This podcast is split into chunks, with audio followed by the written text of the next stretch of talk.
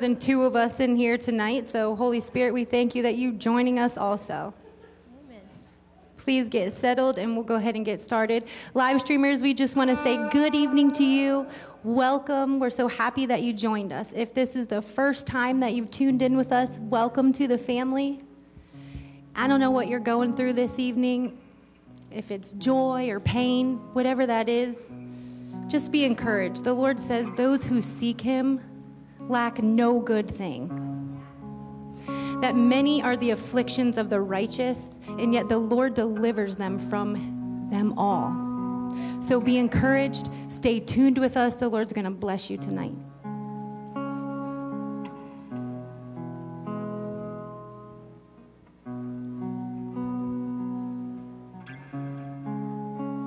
Right, well, we're going to go ahead and get started. Those of you in the back, have a seat when you're ready we have just a few announcements. The first one this evening, we do have youth hangout. Um, that'll be downstairs. You guys, I'm so excited for you. It's going to be super fun. Please meet Amanda at the bottom of the steps, and she'll let you know where to go. Um, children, you're going to also be up here with worship tonight, but then meet me at the back door, and we're going to go down to Children's Church as well. If you haven't noticed, there's lots of vegetables in the back. They are free, so please help yourself. We also have, I'm sure you've seen our school supply table in the back. Oh, there's so many school supplies. I'm so excited for you guys. We're going to pass those out next Sunday. You'll have everything you need for school. So please come next Sunday and make sure that you get what your child needs for that. Whatever's left over, we'll give to the the city school here in Urbana, and we'll bless them also. This is a reminder, there's more details to come, but please mark your calendars for September 9th. We're going to have um, an outing at the bowling alley, so it'll be a two hour event. It's also free, and that's for the whole family. So if you're if you're needing a free family thing, we got you covered. September 9th. Mark your calendars. All right, well, we know that there's power in prayer and we know that the Lord hears us. So before we get started, we're just going to pray tonight. Father God, you are so mighty and you are so strong. And we just thank you. We thank you that you your love for us is everlasting, that there's nothing that can separate us from your love. That in the beginning, it was your desire to be with us and to fellowship with us. And so, God, we just marvel at the, what you do for us, God, how you've made a way for that possible through your Son, Jesus. Jesus, we thank you for your obedience to the Father and for the, the sacrifice and the price that you paid for each and every one of us. You're so gentle and meek, and yet you are clothed for warfare. So, Lord, I come tonight and I just ask that you would send your angels to minister for all of the people here and those online. God, that their hearts and their minds would be free from whatever burdens they're carrying tonight, that we could worship you in all of the fullness that you deserve. Father, we just ask that your glory would fall in this house tonight, that we would be made new in your presence. Thank you for this day, God. Thank you for another day to know you and love you more. In the mighty name of Jesus, we pray. Amen. Please stand on your feet, magnify the Lord with us, and let's exalt his name together.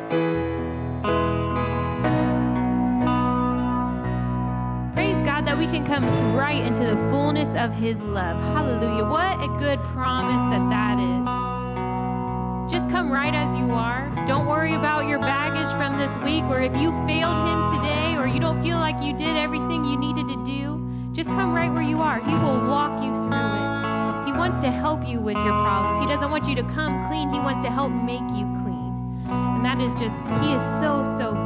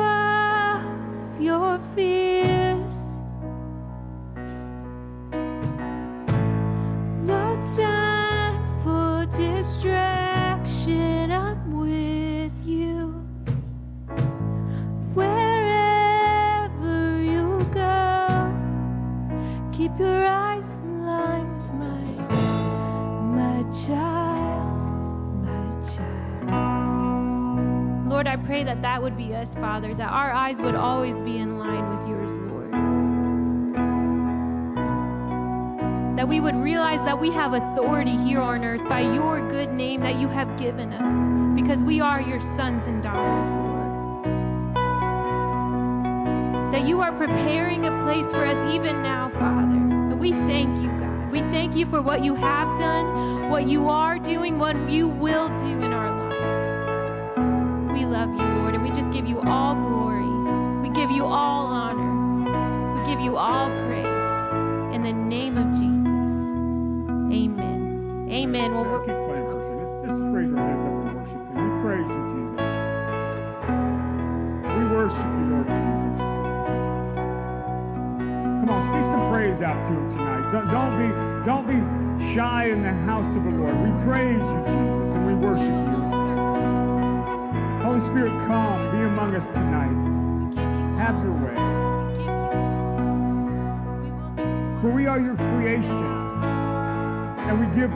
thanks to you. We give honor to you. We lift your name above all things, above all things. In Jesus' name, your name, Lord. We praise you, Jesus. We praise you, Jesus. We praise you, Jesus.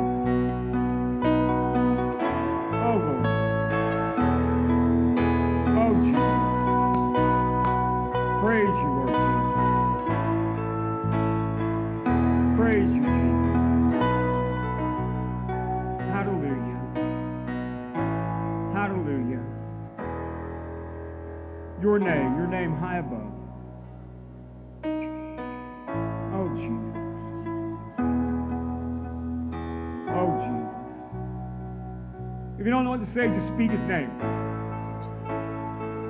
The name of Jesus. All authority and power is in him. If you don't know to say, just thank him. Just thank him for, for all the things in your life that you know are God given, God born, God instituted. Thank him for those things. I praise you, Jesus. And worship you. Thank you for your grace and your mercy. Thank you for forgiving me. Thank you for your blessings, Lord. Thank you for direction and purpose. We thank you for that. We thank you for your faithfulness. For you are faithful.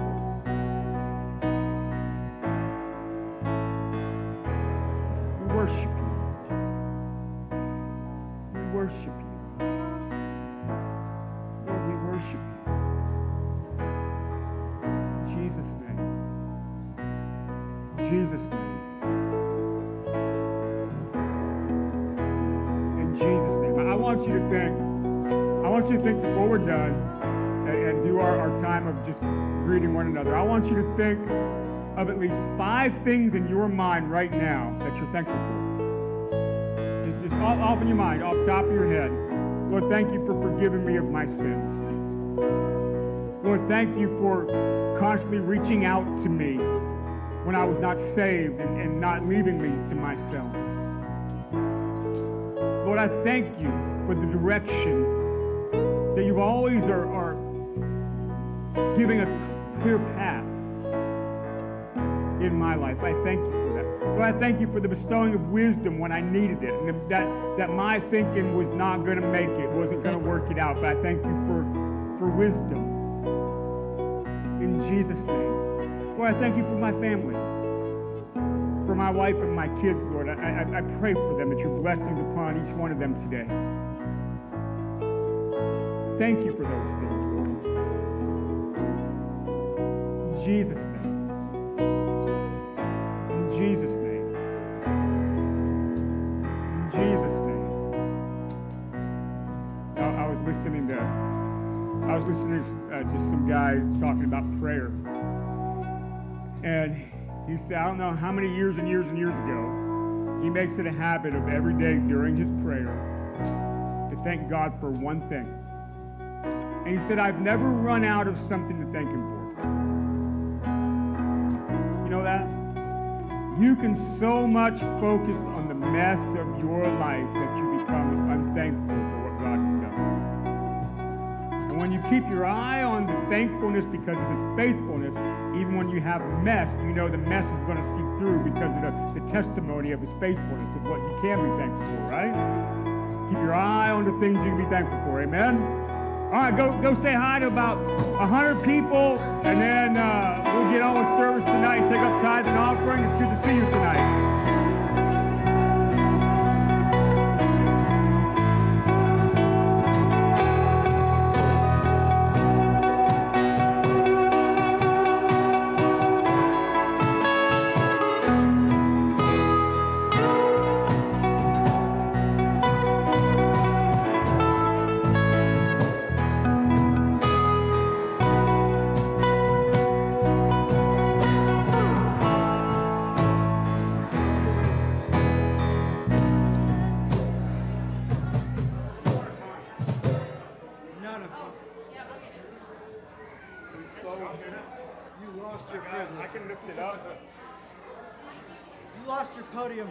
Privileges.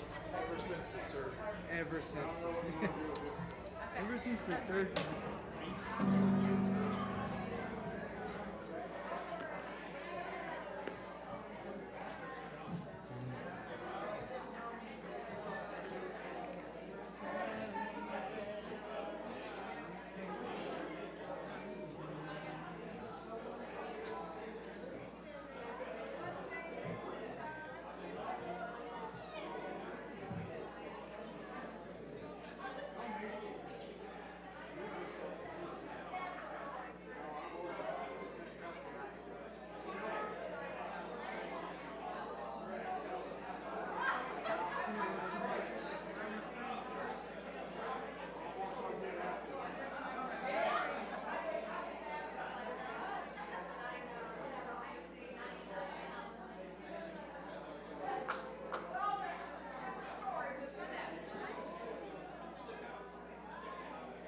Amen.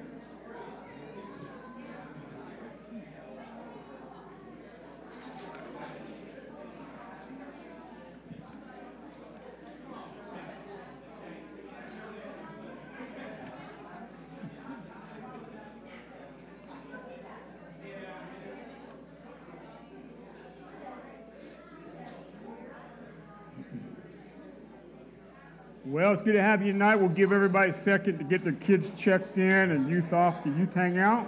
Live streamers, it's good to have you wherever platform you're watching on tonight. It's good to see you and those that are, I know are not with it, but Donna and Mike and Tanya and, and everybody else. I, we miss you all. Lori, I hope you're watching wherever you're hanging out at. Bring some food back for us.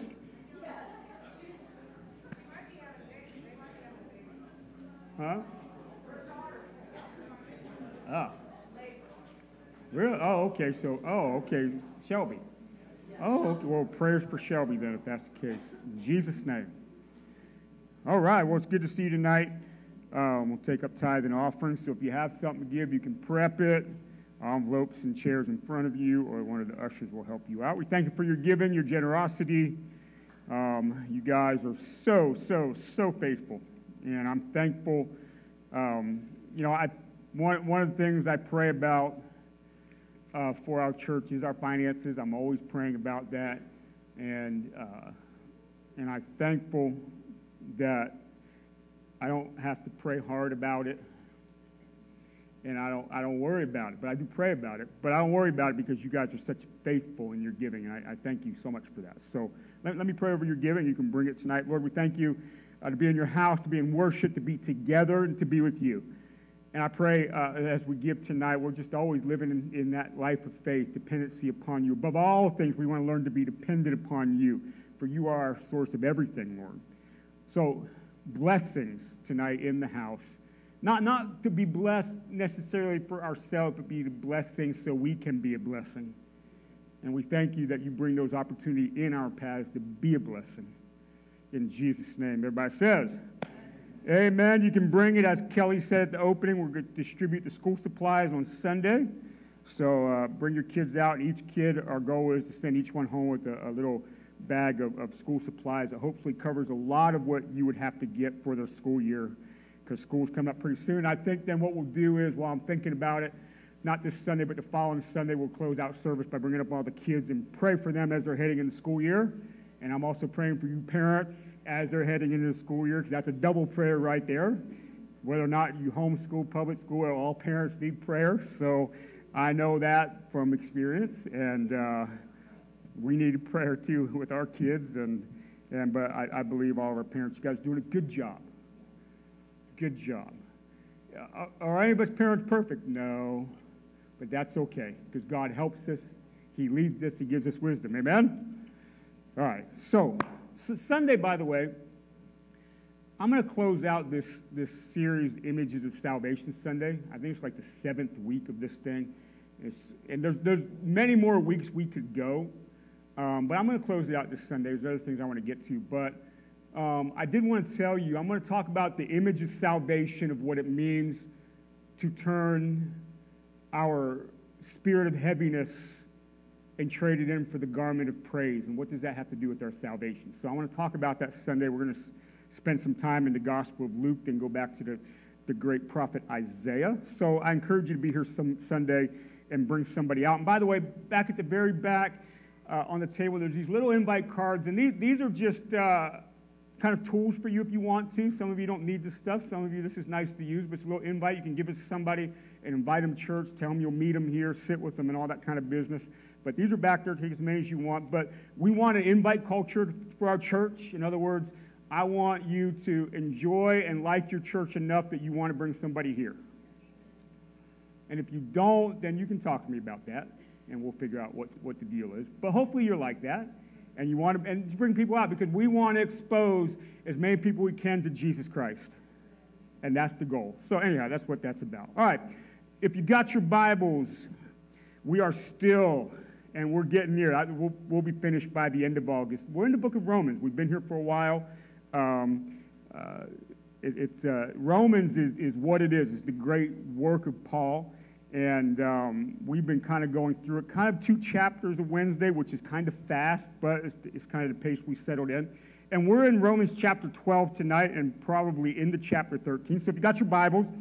Romans chapter 12, and the, again, the great work of Paul. Uh, Paul, again, and, and, I know we say this every week, but, but catch the hardest. Romans is about Paul making sure the Roman churches are on the same page about what the gospel is. For, for it is the righteous who live by faith. Okay, and Paul's getting there because the righteousness that we have in Christ Jesus is by faith. Remember, at the very beginning of Romans, Paul says, I'm not ashamed of the gospel. And that, that's the great work of Paul. Again, you should never be ashamed of the gospel. And the great work of Paul is he's constantly taking the gospel to the Gentiles. That, that's what his calling was. And, and he's not ashamed of the gospel because it's the power of God for salvation for everyone who believes. First for the Jew, then the Gentile. It's for everybody. Okay, so the book of Romans is getting everybody on the same page about the gospel. And as we're going to get into over the next couple of weeks, is trying to make sure, Paul is writing to make sure that the Jewish believers and the Gentile believers are on the same page and getting along. Okay? One of the great concerns of Paul in all of his writings is that the, the believers, the Gentiles coming into the church, okay, that everybody understands that they are in Christ Jesus, they are in the family of God, and how the Jews that are believers in Jesus that still live under the law, and the Gentiles who come into the body of Christ who do not, they learn how to get along. Okay, that's the great work of Paul. When he says things like, in Christ Jesus, there's neither Jew nor Greek, slave nor free, male nor female. He, he says that different places in his writings. What he's getting at, when we all come into the body of Christ. Eh, now, you see the great big dividing lines there? if you're not Jewish, then you're Gentile. That, that, those two designations, Jew and Greek or Jew and Gentile, cover everybody. Then he says male and female. That covers everybody, right? And then, then slave nor free, then he's dealing with social status, slave nor free. When you get in the body of Christ, everything's leveled out in Jesus. Therefore, let's learn how to be together and get along. That's one of the big things Paul's about in all of his writings. So, Romans chapter 12 and 13, all, all this stuff we've been talking about in Romans seems very theological, very tedious, but in chapter 12, 13, 14, and 15, he gets to just practical applications of living for those who are in Christ Jesus, for those who have buried with him and risen with him inwardly, right? Those who have been adopted into the family of God, as we've been reading in Romans. So, chapter 12 and verse number 1. So now we got to this place. Paul says, I appeal to you, therefore, those who are learning to live by faith, learning to know that you do not earn your salvation or earn the righteousness of God. You can't do that. I appeal to you, therefore, brothers, by the mercies of God, to present your bodies as a living sacrifice, holy and acceptable to God, which is your spiritual worship. Some translations say your spiritual act of worship. Now, in that, do not be conformed to this world, but be transformed by the renewal of your mind, that by the testing you may discern what is the will of God, what is good and acceptable and perfect. Now that you understand, and it's the whole big theme of Romans, living by faith, my righteousness is found in him. Christ died and, and, and fulfilled the righteous requirement of the law in his death, okay? What does it mean to live for him? Right here. That you learn to offer yourself as a living sacrifice that is holy and pleasing and acceptable to him. And in that whole business of sacrifice, it's not a, a sacrifice of, of actual death, but it's a living sacrifice because you've been raised to life. In other words, you are not going to offer your body any longer to sin. But now I'm going to offer my body to live for him in a way that is considered a living sacrifice. That is the life of faith. Now, how does this come to be? Well, you are not going to be anymore conformed to living like the lost and sinful world lives. And all this stuff that Paul's been talking about, again, you're not slaves to sin any longer, but now you're slaves to God. In other words, you're not slaves to conformity to the sinful world, but now we're slaves to living in Him as a living sacrifice. That's what Romans is leading up to in these parts. But you do so in part by the renewing of your what? Your mind. What you feed your mind means a lot. Isn't that right? So I'm not to be conformed any longer to my former self, my sinful self, what I've been saved from, brought out of. See, repentance, part, part of the, the word repentance carries a connotation. Not, not only do I, I repent, I, I ask for forgiveness, but it, remember, it's also the changing and turning of your life. I, I repent, I ask for forgiveness. If, if sin is this way, that I'm changing from it. But part of repentance also brings a connotation that I'm going to rethink my life based on the revelation of Jesus Christ. I must begin to renew my mind. And begin on to do what? Think on things above. My mind is renewed when I pray. My mind is renewed when I'm in the scriptures. My mind is renewed when I praise. Okay? My mind is renewed in part because I stop filling it with stuff that shouldn't be in there. You, you must guard your eyes and your ears. Isn't that right? Be careful. Because if you're constantly bring stuff back in your mind that you know you need to be laying aside, you're not going to be renewed in your mind. You must learn to think on things above, good things. As, as Paul writes it at the end of that little part right there, that discerning what the will of God is, what is good and what is acceptable, testing it in discernment, these are the things that we begin to think on. Okay, what, what is the goodness of God? What is God about? What is He after? What does it mean to live in His kingdom? We start to rethink our lives based on the revelation of Jesus Christ. Coming out of conformity into living a way that is literally an act of worship. How you live worships something. Isn't that right? How you live should be a testimony to your belief in God and you've been set free from sin. How you live. Is how, so we think worship is when we sing songs. Yep, but worship, that, that this part of worship, worship is how you live. What am I doing? Is, is my life every day a living act of sacrificial worship to God? You think about that. Your everyday life, not just when you come to church, not just when you feel like being spiritual, not when you finally carve some time out to read your Bible.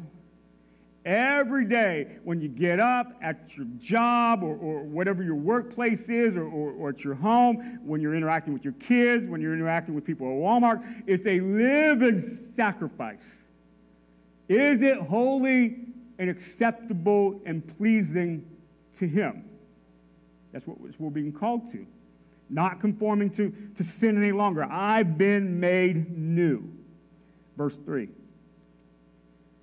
Now, coming together as a people. For by the grace given to me, I say to everyone among you not to think of yourself more highly than you ought to think, but in sober judgment, each according to the measure of faith that God has assigned. Now, Paul is starting to talk about how we interact and work together.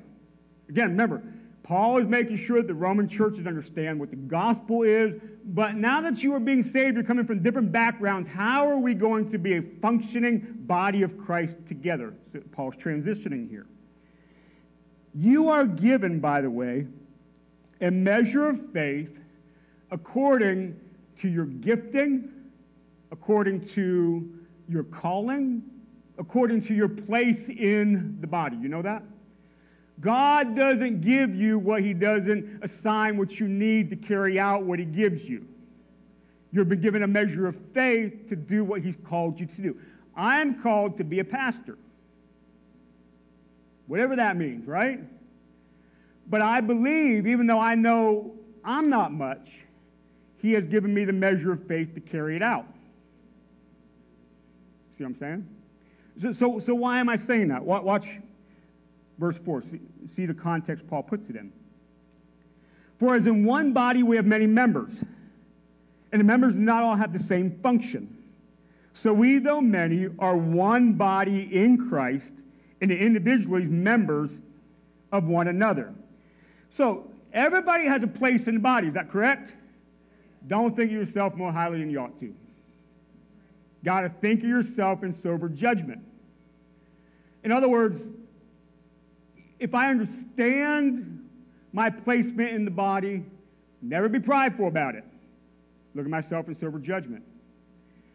If I understand my place in the body, but I'd rather have Margaret's place in the body, guess what? I'm not allowed to covet. I also have to understand what I'm not called to. There's a grace and a, a faith measured to you based on your place okay? But we all have a place. We're all called together. And I, I like what it says at the end of verse 5 but individually members of one another. We are individuals, but we are members of one another because we're a body together. 1 Corinthians 12, you can go read there. Same, same thing Paul's talking about. You cannot say to somebody in this room, I'm not a part of you and I don't need you. What if I don't like them? Learn to love the way Jesus asks us to. What if they hurt me? Learn to forgive as the Lord has forgiven you. What if I'd rather have what they have? Tough. No, you appreciate them for what God has made them. Because they'll learn to appreciate you what God has made you, because we are members of one of another. We're together. Amen? That, that's locally, right here, this room, for those that come Sundays and Wednesdays that are members of this church. But the churches across town, by the way, here in Urbana, we're all members. And we stretch to the next towns over, St. Paris and Springfield and whatever, Mechanicsburg, members together. Then, then we go regional. And then, then that whole big thing I put on the screen a couple Sundays ago, where, where uh, the different continents of, of the, the people that proclaim to be Jesus, we're members together, right? And everybody has a place and a function. We're the body of Christ. And we have to learn to treat each other that way. So in the Roman church, where you had the possibility of those that were under law saying those not, you have to live under law, and they're saying, no, we don't. It's not by faith. As a matter of fact, you guys are weak for having to do that, and they're, they're fighting, and Paul's saying, stop. You're members together. Quit quarreling over stuff. Stop. You are members of one another. Stop. He's calling them to be unified. Okay, let's keep going. So, having gifts that differ according to the grace given us, let us use them. Everybody has a place, everybody has a part, everybody has a reason. So Paul lists some here. We know it's not an all-inclusive list because we know he has some things listed in 1 Corinthians, he has some things listed in Ephesians 4, but here's some things that he throws out. If it's prophecy in proportion to our faith, if service in our serving, the one who teaches in his teaching, the one who exhorts or encourages in his exhortation, to the one who contributes or, or a giver in generosity, to the one who leads, lead with zeal, and the one who does acts of mercy, do it with cheerfulness. In other words, we must learn to live within what God has given us and function in these things because God has given it to us for a reason. He's given it to us for a reason. Amen. So we're to be together and work together. Now, now Paul right here he gets into a dense list of stuff like he does. So I would encourage you to read Romans uh, 12, 9, up to chapter 13 a few times and, and, and kind of catch what he's saying. he often, when he writes, he writes these dense lists of things. And again, they're not all inclusive lists, but there's things that he's simply highlighting. So, verse 9 let love be genuine. Abhor what is evil or, or sinful but hold fast to what is good or the things of God. Love one another with brotherly affection. Outdo one another in showing honor. Do not be slothful in zeal, but be fervent in spirit. Serve the Lord. These next three things go together. Rejoice in hope at what the things God is doing. Be patient in tribulation because you will go through some. And in that, be constant in prayer. We must be people of prayer. Contribute to the needs of the saints and seek to show hospitality. And that word hospitality literally means in your home. Now, because verse 9, let love be genuine, that leads to verse 14. And then bless those who persecute you, because when you love genuinely, you love, the, you love to bless those who persecute you. Bless and do not curse them. Now, in the body, when somebody rejoices, rejoice with them. When somebody weeps, weep with them. We rejoice together and we mourn together. Live in harmony with one another. Good harmony, people have different parts and they sing different parts, but it comes out in a beautiful kind of way, right? So learn how to sing well together. It's not literally talking about singing, but how we live. Live in harmony with one another. Don't be haughty, don't be prideful but associate with the lowly. In other words, when the outcast, the estranged, the orphan, those on the fringes of society, they come into the body, you should never be too prideful to associate with them. That's not of God. matter of fact, give them the best seat in the house. Never be wise in your own sight. Repay no evil for evil, but give thought to do what is honorable in the sight of all. If possible, as far as it depends on you. In other words, you do everything you can do, live peaceably with all. In other words, you should not be the agitator that breaks peace. but you live peaceably, even if somebody's being agitated towards you. Why? Because you don't repay evil for evil, right? You bless and you don't curse. So, beloved, never avenge yourselves, but leave it to the wrath of God. Other translations say, leave room for the wrath of God. For it is written, Vengeance is mine, and I will repay, says the Lord. As a matter of fact, do the opposite, to the contrary. If your enemy is hungry, feed him. These are drawing from uh, that vengeance is mine, it's from Deuteronomy, and he draws some things from the book of Proverbs, chapter 25. If your enemy is hungry, feed him. If he's thirsty, give him something to drink. For by doing so, you will heap burning coals on his head. In other words, you start to show that his actions or her actions or their actions are not proper, but you're going to do what's proper. And you may bring conviction to them. As a matter of fact, do not over, be overcome by evil, but overcome evil with good. So when somebody's being evil towards you, you don't repay evil, but as a matter of fact, you overcome that evil by doing good. This is what it means to live as a living sacrifice, holy and pleasing and acceptable to Him. So you can't take the first part of chapter 12 and segment it, and then take that part of chapter 12 and segment it. This goes together. It's good interpretation. Okay? Now, what Paul does next, and again, I would encourage you to reread that list all the time until it gets right here. So, so uh, remember when we challenged you for, I don't remember, 21 days to read a sermon on Mount every day for 21 days?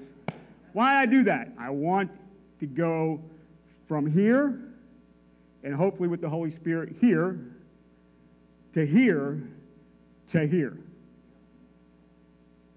Because if it doesn't get here, you always make excuses up here why you don't need to do it. It's got to get here.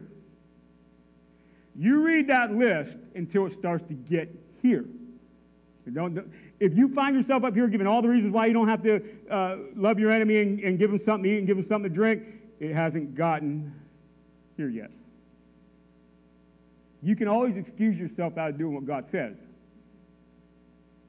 It's, got to get here. That, that's what it means to allow the scriptures to get within you.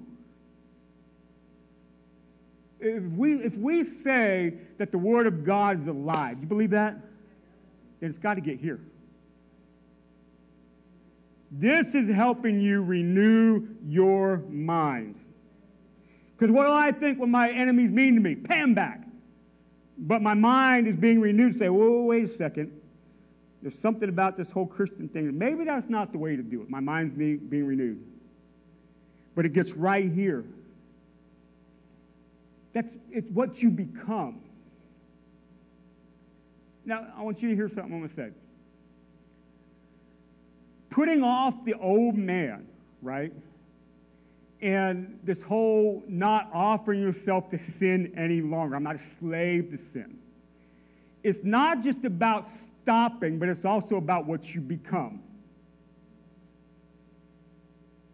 The void of what was there needs to grow into something.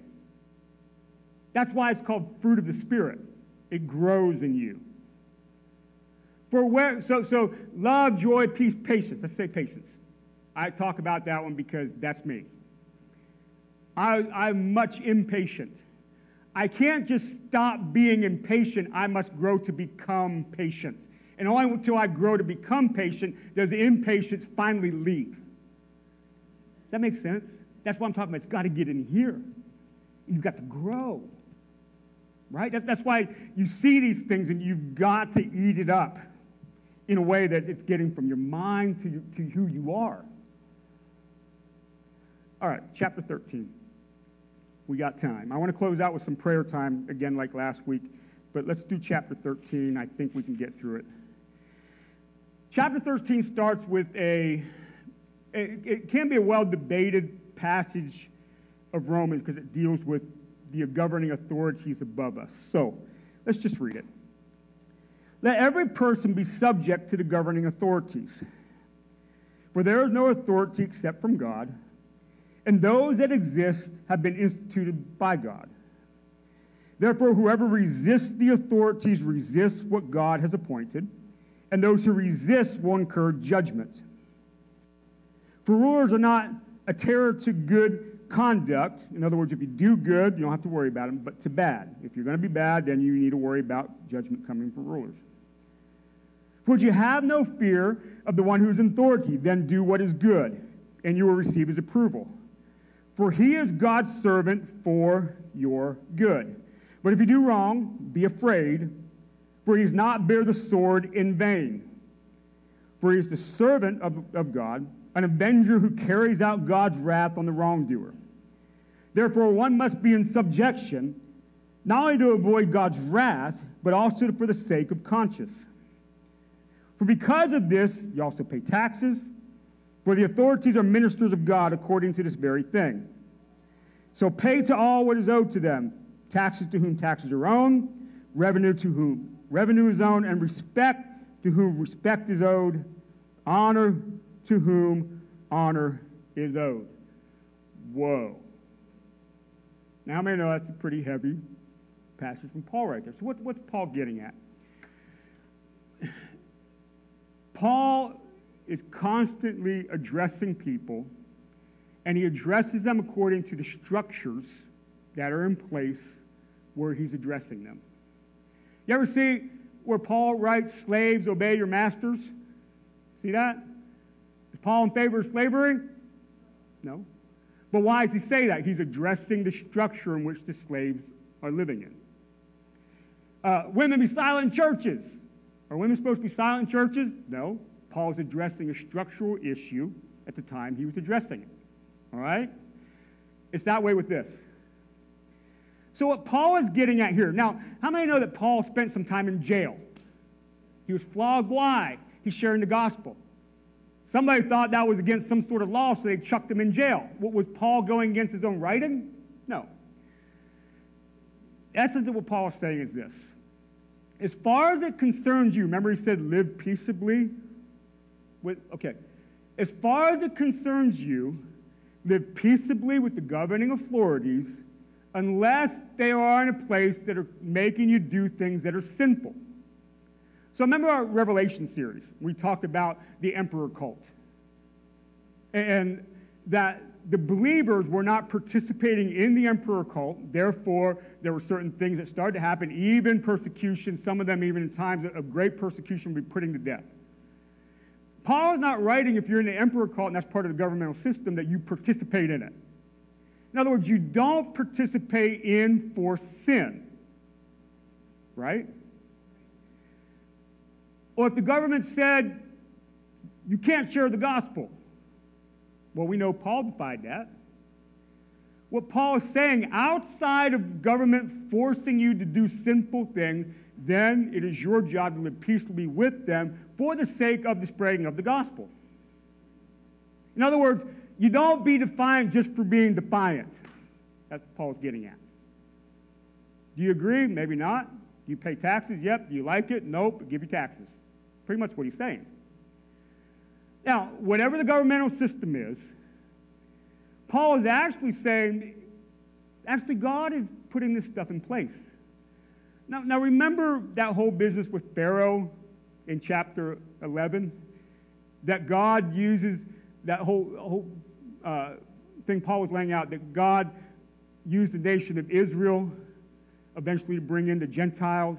And now the Gentiles are in, he's going to use the Gentiles to bring Israel to jealousy and bring them in. Remember that? But he used Pharaoh, that the hardening of Pharaoh's heart was used to bring glory to God, the whole story of the Exodus. I think God works with this kind of stuff much more than we understand. I think he does. And I think when, it, when Paul says that God sets this stuff in place, I think that kind of thing is the actuality more than we would like to understand. It's not just that you agree and, and, and, and, and uh, conscribe to everything, not that you don't want change, but the point is that unless government is forcing you to sin, there's a certain honor there because God possibly had placed it there. And there is a plan and a purpose much bigger than our understanding in our specific time, space, uh, day to see the bigger picture of what God has been doing and will be doing. Okay? So, where the government would force you to sin, no. Where the government would say don't share the gospel, absolutely not. But outside of those things, that we give honor and don't be defiant just simply be defiant. That's what Paul's getting at. Okay? Now, now what happens is there's always a nuance of interpretation of Scripture. But you hear people often say, you just do what the Bible says, right? And then you come across stuff like that and you go, I don't know about that. I think we like to apply that kind of saying where we want, but where we don't want to do it, then we don't, right? We've got to pay attention to what Paul's saying here and take that to heart. Okay? Now, moving on. Oh, no one anything except love each other. Again, this is all continuation of what it means to live as a sacrifice to God. For the one who loves another, oh wow, now here we're going to boil something big down. One who loves another has fulfilled the law. For the commandments, and there's four of the Ten Commandments right here. For the commandments, you shall not commit adultery, you shall not murder, you shall not steal, you shall not covet, and any other commandment are summed up in this word You shall love your neighbor as yourself. Love does no wrong to a neighbor, therefore, love is the fulfilling of the law. So, Paul gets down to brass tacks right here. We can't be made righteous by living the law. That's something Paul has been dealing with in the book of Romans. He writes in Romans chapter 8, verse 4, I think, that Christ fulfilled the righteous requirement of the law in his death for us, right? But yet, to live what the law is getting at, we must learn to live in love. Now, let me just say this. I, I think we like to say, well, no, no, no, we're, we're released from the stipulations of the Mosaic Code, right? I don't have to do that. Well, are you really loving your neighbor? Because if not, it's just as if you're in the law but breaking it.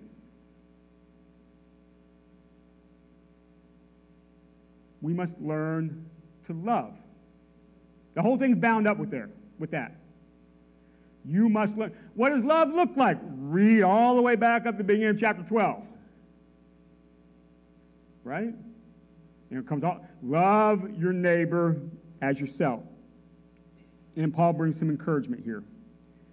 Besides this, you know the time, the hour has come for you to awake from your sleep. In other words, as he says next, our salvation is nearer to us now than when we first believed. Every day we get closer to the finality of our salvation. The night is far gone, the day is at hand.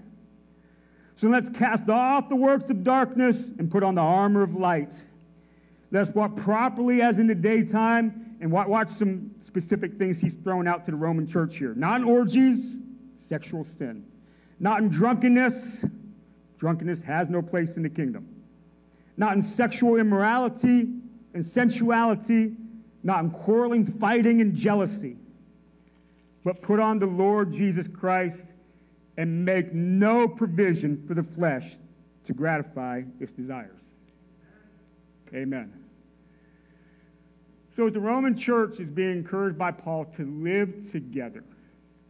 Your body, learn how to function together, right? We do that because we learn how to live in love. Even when there's tribulation, there's enemies about, what do we do? We learn how to live in love right? When we're dealing with the government above us, what do we do? We learn how to live in love. That's hard.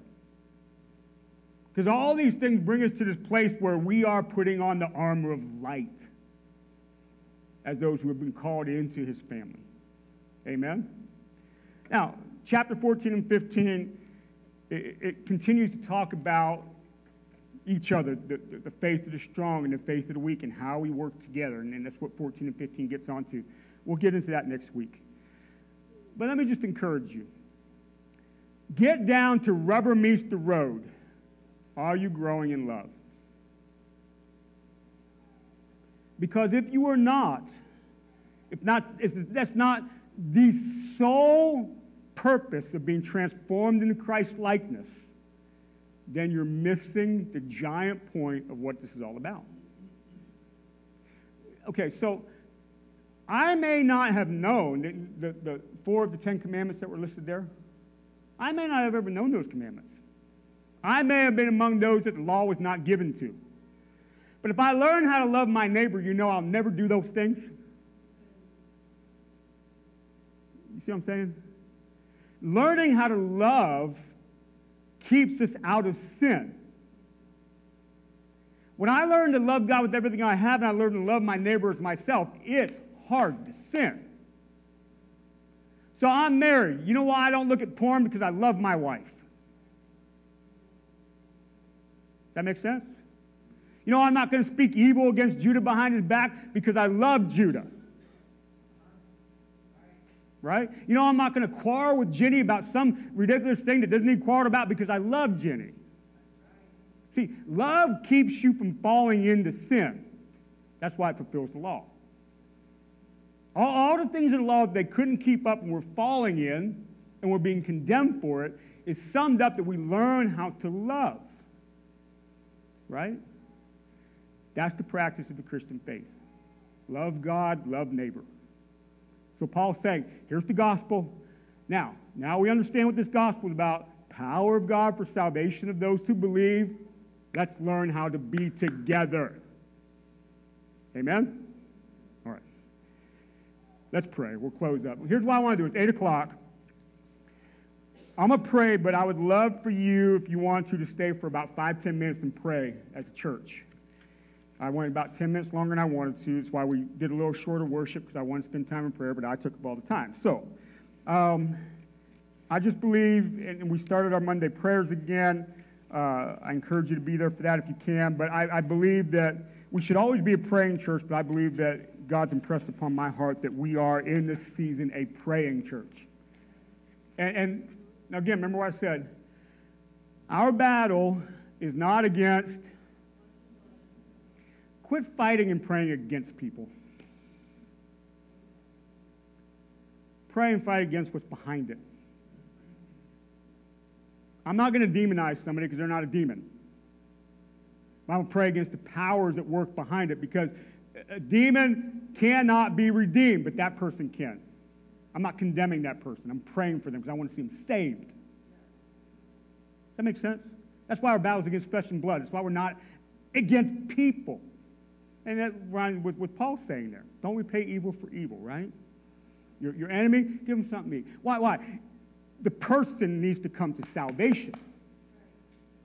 So, so our battle. So let's contend in the spirit for our church, for our cities. Okay, let's start there. If you want to go beyond that, rock on. But let's just start there. Okay? And let, let, let's see what God can do among us. Amen?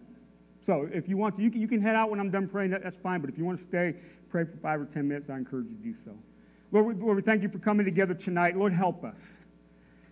I pray as we grow in you, we're learning, we're changing, we're becoming what you intend us to be. We're putting off the old person. We're not conforming to the pattern of the world any longer, but learning what it lives, means to live by faith, to live in you, to live in the righteousness that you have afforded us.